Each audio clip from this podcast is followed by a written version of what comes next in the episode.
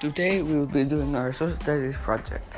Here with us today we have Yergo doing the English language, Charlie doing chocolate, Paco doing sugar, and Mia doing potatoes.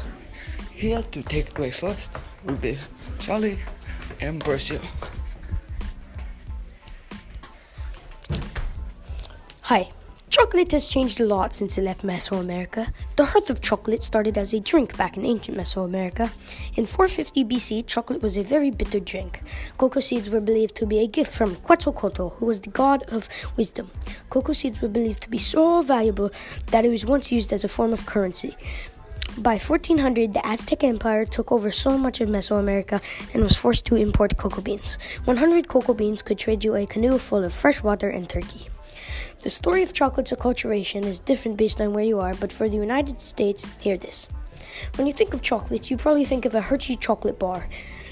But really, chocolate was a drink for over 90% of its history and did not turn into a bar until about 200 years ago. Chocolate is now ate as a sweet treat and comes in a lot of different forms. Chocolate's diffusion goes like this Chocolate arrived to Florida in a Spanish ship in 1641. The American Chocolate House opened in Boston in 1682. By 1773, cocoa beans were an American colony import and was enjoyed by as a treat by people of all classes. Chocolate is now a favorite treat that comes in things like candy, cake, drinks, cookies, brownies, and many other sweet treats. Now I'm going to pass it to Mia, who is doing potatoes. Alright, potatoes have changed a lot since they left Peru. Potatoes are found in Peru by Inca. Then they left Peru in 1536 and the Spanish got a hold of them after they realized they had amazing flavor. And then Sir Walter brought them to Ireland. Once they got to Ireland, they spread fast to other cultures like USA. Now in the USA, we use them for potato chips and french fries and hash browns and baked potatoes. You can also use them to take rust off of stuff. Okay, now I will be doing sugar. Sugar has changed the world in many ways. Sugar comes from sugarcane, which is harvested by tractor.